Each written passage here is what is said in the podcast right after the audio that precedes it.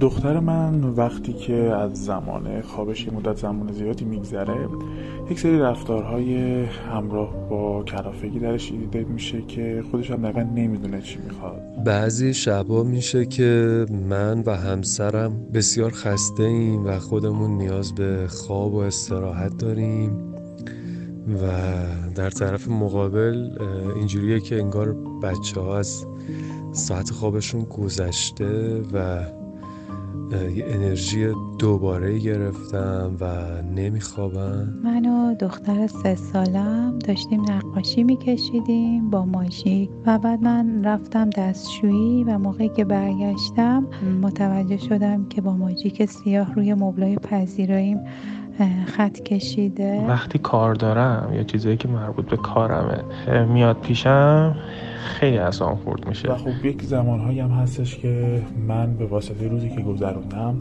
خودم خسته هستم کلافه هستم و آسانه تحملم اومده پایین تر و اونجاست که من احساس خشم و عصبانیت زیاد میاد سراغم. و احساس درماندگی. و خیلی در اون لحظه خشمگین شدم. فریاد بلند سرش کشیدم. وقتی من روز سختی رو گذروندم خودم عصبانی هستم و نمی‌دونم دقیقا چی می‌خوام و هر رفتار کوچیکی باعث میشه که من هم عصبانی باشم براشفته باشم و خودم هم غور بزنم.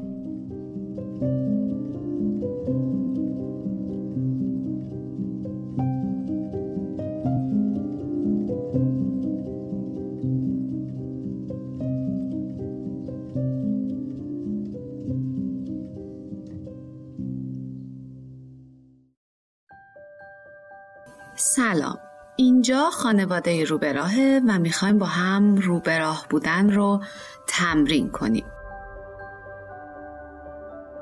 پادکست خانواده روبراه به موضوع خانواده های ایرانی اختصاص داره و فعلا تمرکزش روی والدگری و فرزند پروریه. این سومین اپیزود ماست که در شهریور 1401 ضبط میشه. موضوعات این پادکست پیوستگی داره این مسیریه که ما قراره با هم طی کنیم. گاهی لازم تمرینایی رو در فاصله دو اپیزود انجام بدیم. به همین خاطر ازتون دو تا درخواست دارم. یکی این که اگه به اپیزودهای قبل گوش ندادید برگردید و بشنویدشون و دوم این که تو این مسیر ما رو از تجربه ها یا مسئله هاتون باخبر کنید تا بتونیم گام های آگاهانه تر برداریم. دوست دارم همین الان که اوایل این پادکست هستیم به یه نکاتی اشاره کنم که اینها بشن قراردادهای واژگانی و زبانی ما تا آخر پادکست. قراردادی که امیدوارم به شکلگیری ارتباط بهتر بین ما کمک کنه. ما توی این پادکست به سه ساحت از وجود انسان می‌پردازیم. جسم، ذهن و روان. جسم که فکر کنم معنیش واضح باشه برامون دیگه. همین بدنی که داریم ابعاد فیزیولوژیکش همین چشم چشم و ابرو و هر چیزی که اون تو هست. معده و کبد و قلب و ریه و غیره. توی این پادکست وقتی ما از کلمه حس استفاده می‌کنیم مقصود علائم جسمی هستند مثلا حس درد توی کمر حس گرسنگی حس تشنگی. ذهن چیه؟ اون بخشی از وجود ماست که افکار و احساسات و امیال رو تولید می‌کنه. خاطراتمون توش تولید و نگهداری میشن و می‌تونه ما رو سوق بده به سمت انجام یک کار. ما واژه احساس رو درباره اون چیزی که تو ذهن تولید شده به کار می‌بریم. مثل احساس خشم، احساس ترس، احساس شوق، احساس شادی.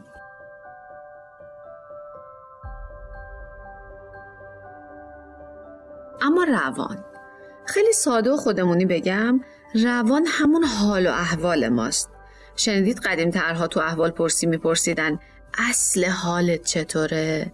این اصل حاله همون روانه. این سه تا ساحت از هم جدا نشدنی هستند و روی هم اثر می‌گذارند و سخت بشه که برای رشد یکیش کاری بکنیم در حالی که از اون دوتای دیگه قافل هستیم.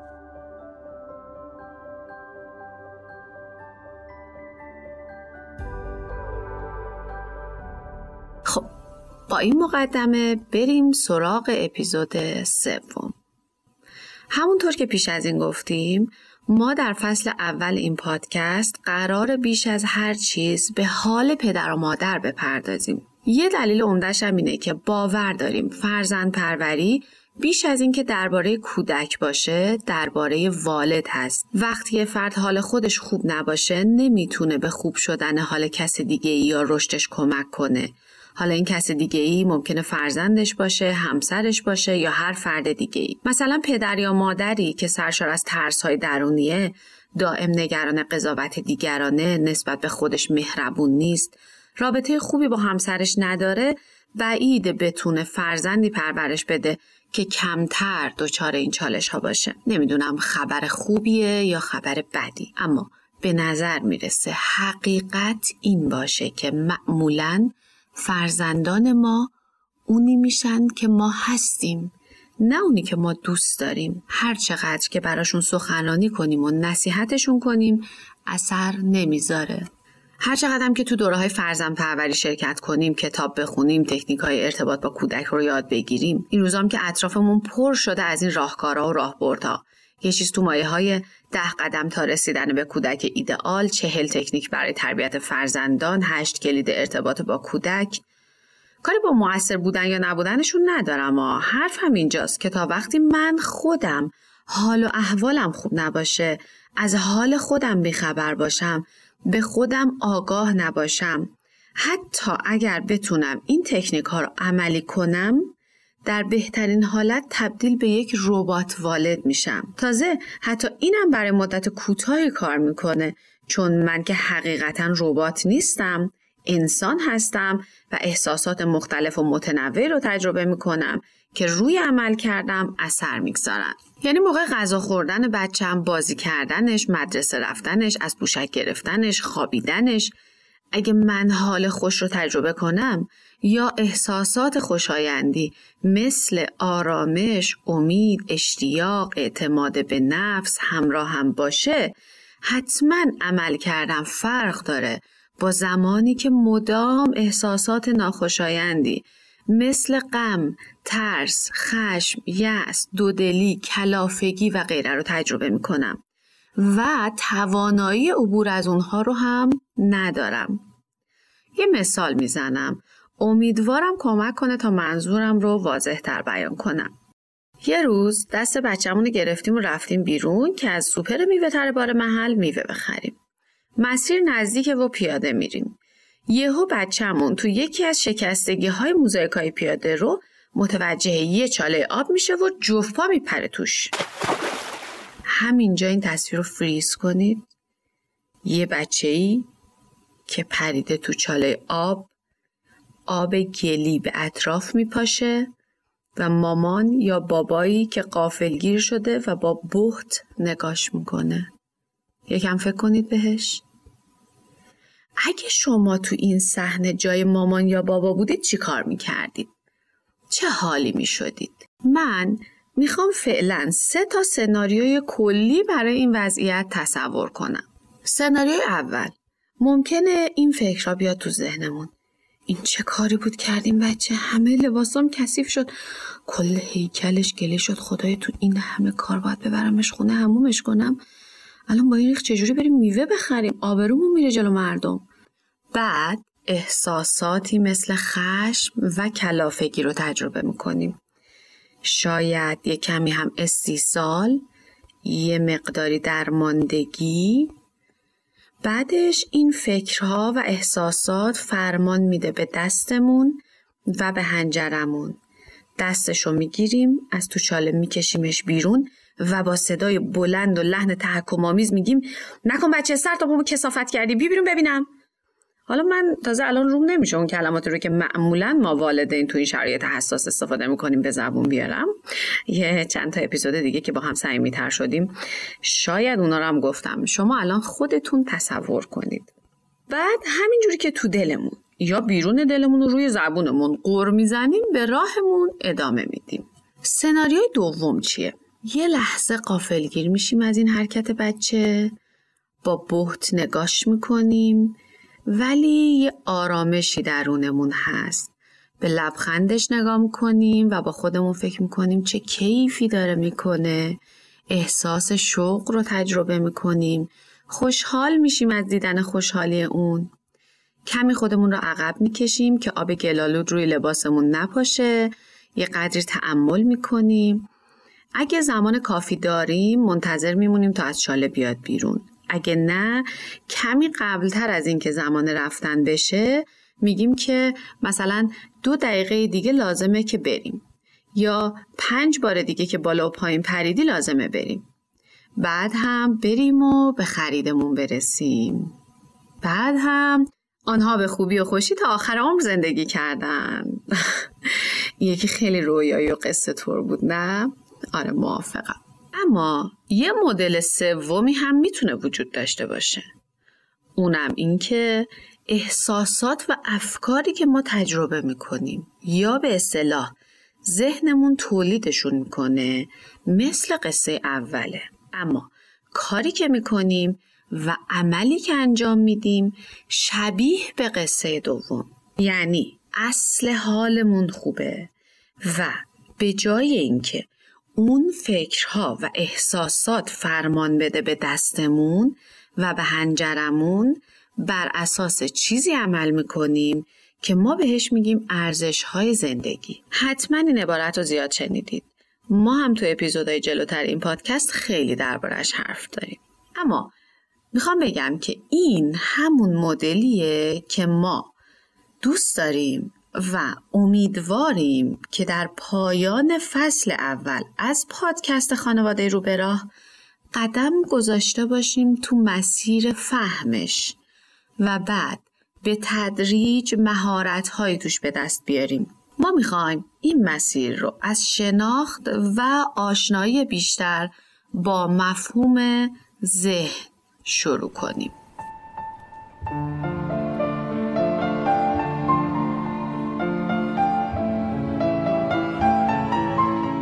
اینجا خوبه که با هم یه تعملی بکنیم و حواسمون به یه چیزی باشه. یکی از قوانین هستی تدریج هست. هیچ تغییر و خلقی در جهان اتفاق نمیافته مگر به تدریج.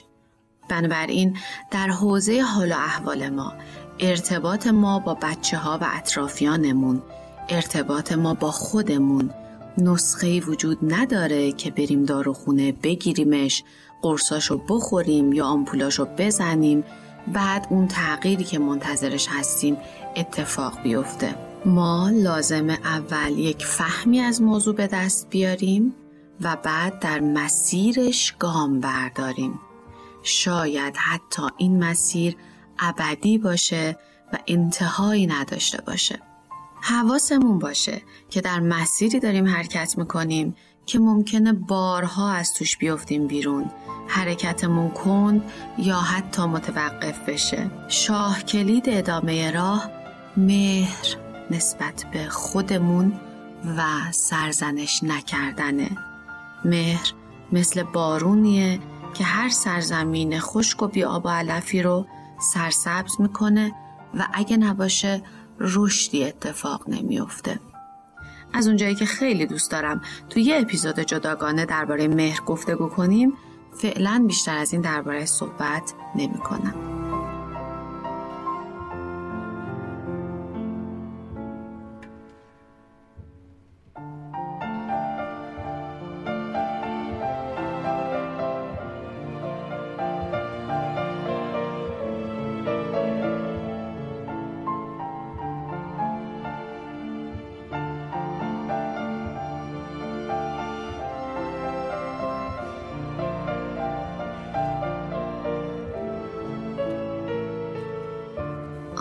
شناخت ذهن چطور روی حال و احوال ما اثر می‌گذاره؟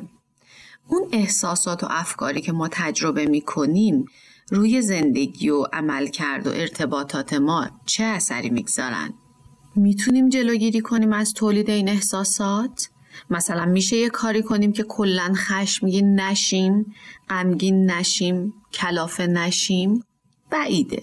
حتی اون عبارتی که شاید زیاد شنیده باشید کنترل احساسات این عبارت هم خیلی کار نمی‌کنه.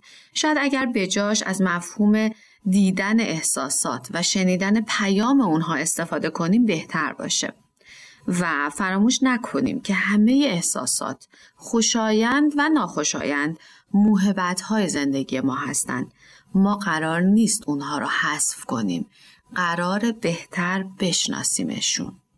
ما دو تا کار می‌تونیم بکنیم در برابر احساساتی که به سراغمون میان. یکی این که عوامل مؤثر روی حال و هوامون رو پیدا کنیم و براشون یک کاری کنیم تا غلبه فضای ذهنیمون بر احساسات و حال هوای خوشایند باشه و یکی دیگه این که بعد از آشنایی با فضای ذهنیمون مهارت پذیرش و عبور از اون احساس رو پیدا کنیم عوامل مؤثر روی حال هوا یعنی چجوری؟ مثلا اگه می‌دونیم که موقع گرسنگی زیاد کلافه میشیم حواسمون باشه که پیشگیری کنیم تو فاصله های زمانی مناسب غذا بخوریم. یا اگه می‌دونیم موقع بیرون رفتن از خونه وقتی که ما خیلی برامون مهمه که به موقع برسیم بچهمون لفتش میده و ما رو به نهایت عصبانیت میرسونه نیم ساعت یه ساعت زودتر پروسه بیرون رفتن رو آغاز کنیم. پس بعضی از این عوامل بیرونی قابل کنترل و پیشگیری هستند. فقط لازمه با رصد کردن و مشاهده دقیق این عوامل رو پیدا کنیم و راه بردهایی براشون خلق کنیم. بعد چه در این موارد و چه در مواقعی که اوضاع تحت کنترل ما نیست مثلا وقتی خاطرات غمانگیزی سراغمون میان وقتی کسی از عزیزانمون بیمار میشه یا هر محرک دیگه ای باعث میشه احساسات ناخوشایندی رو تجربه کنیم مهارت شناسایی احساسمون پذیرشش و عبور ازش رو یاد بگیریم اینطوری می‌تونیم امیدوار باشیم که در حالت نرمال اغلب مواقعی که کنار فرزندانمون هستیم ذهنمون سبک باشه و آماده انجام مسئولیت های والدگریمون باشیم. یه سوالی که ممکنه اینجا پیش بیاد اینه که آیا ما حق داریم به کودک بگیم خستم؟ بله. حق داریم بگیم که عصبانیم، بی‌حوصله‌ام؟ بله. چقدر کم؟ والدی که روزی دو سه بار، هفته دو سه بار به فرزندش میگه که من الان خستم، من الان کلافم، من بی‌حوصله‌ام و حتی اگه این رو نگه فرزندش این رو توی اون می‌بینه چقدر می‌تونه یه مرجع امن و قابل اطمینان برای فرزندش باشه. فرزندش توی 8 سالگی، 12 سالگی، 15 سالگی میاد از مسائل و مشکلاتش با والدش حرف بزنه یا تصویری یه والد همیشه خسته عصبانی کلافه رو تو ذهنش داره. کی می‌تونه به همچین آدمی به چشم یک تکیه گاه امن نگاه کنه؟ خوب حواسمون باشه اگه کودکمون رو من می‌کنیم از کاری نمیگیم بهش جلوی کنجکاوی و تجربهش رو می‌گیریم.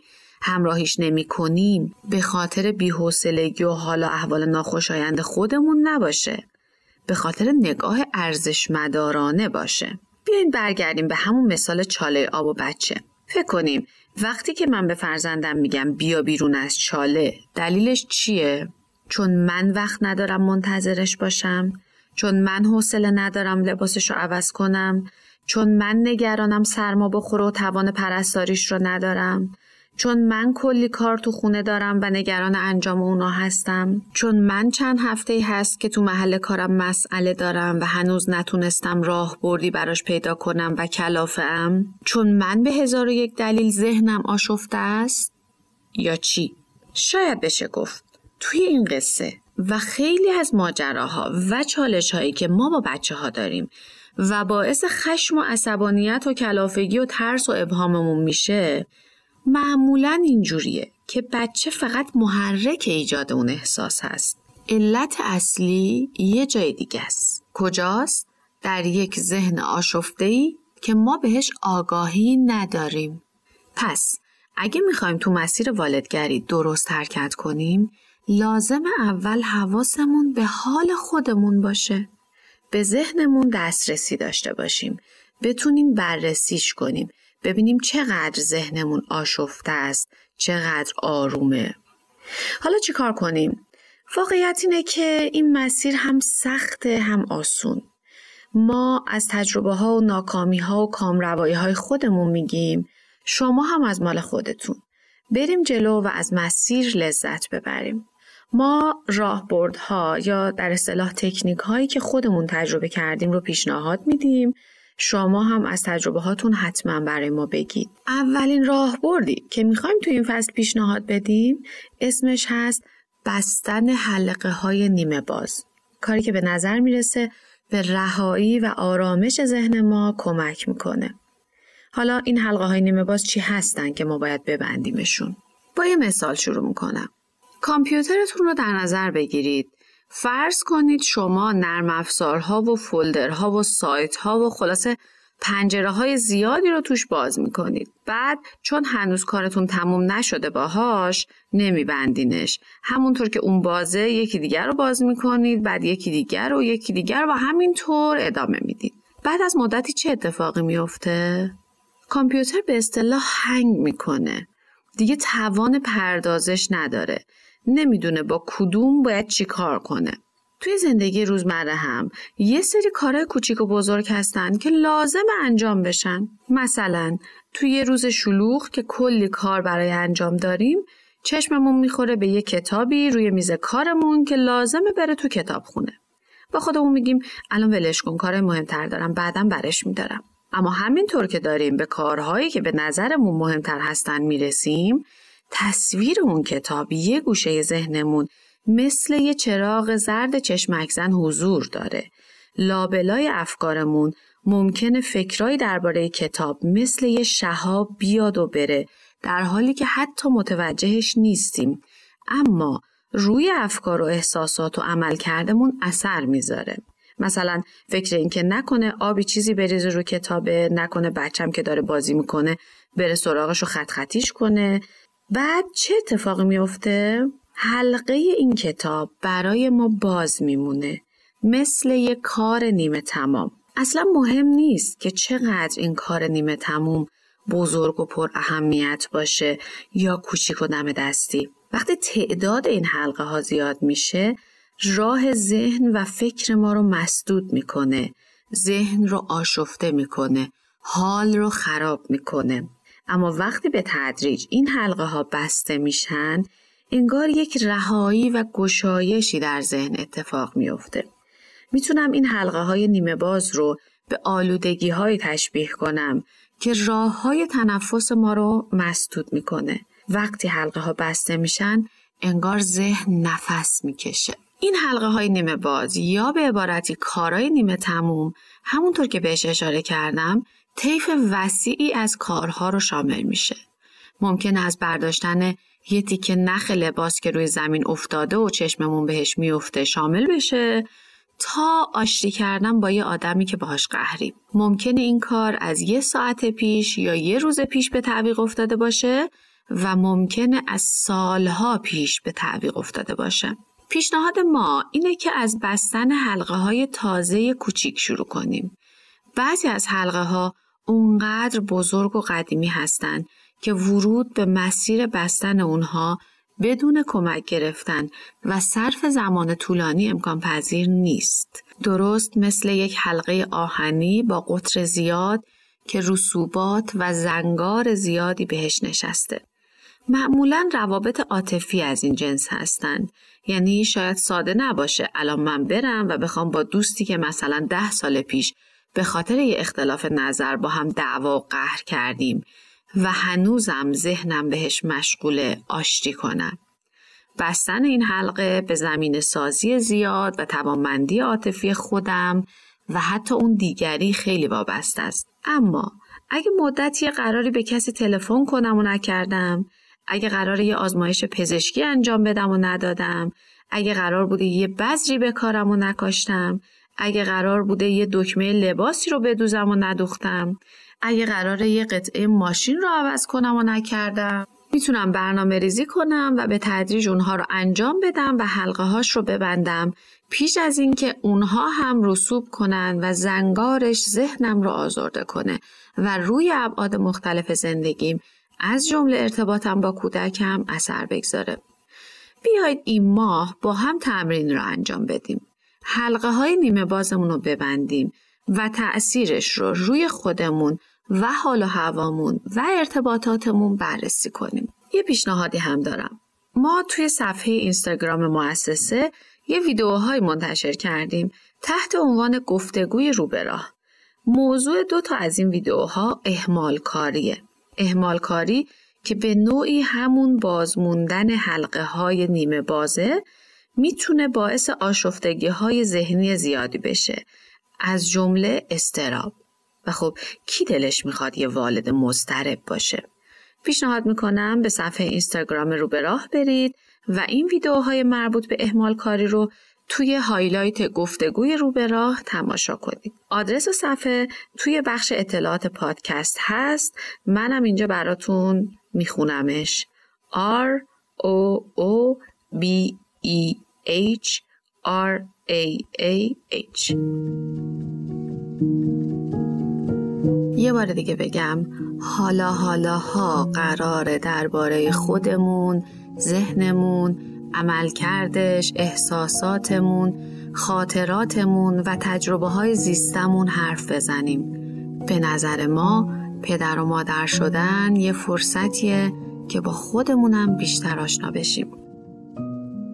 اگه اپیزود اول رو گوش داده باشید می‌دونید که ما خیلی دوست داریم این مسیر رو با هم بریم یعنی اصلا فکر می‌کنیم که یه ارتباط یه طرفه که یه طرف ماجرا مثل یه دانای کل نشسته باشه و نسخه بپیچه و دستور بده و یه طرف دیگه انجام بده و نتونه از اون تجربه و فهمی که براش اتفاق افتاده حرف بزنه ارتباط موثر و کارآمدی نیست.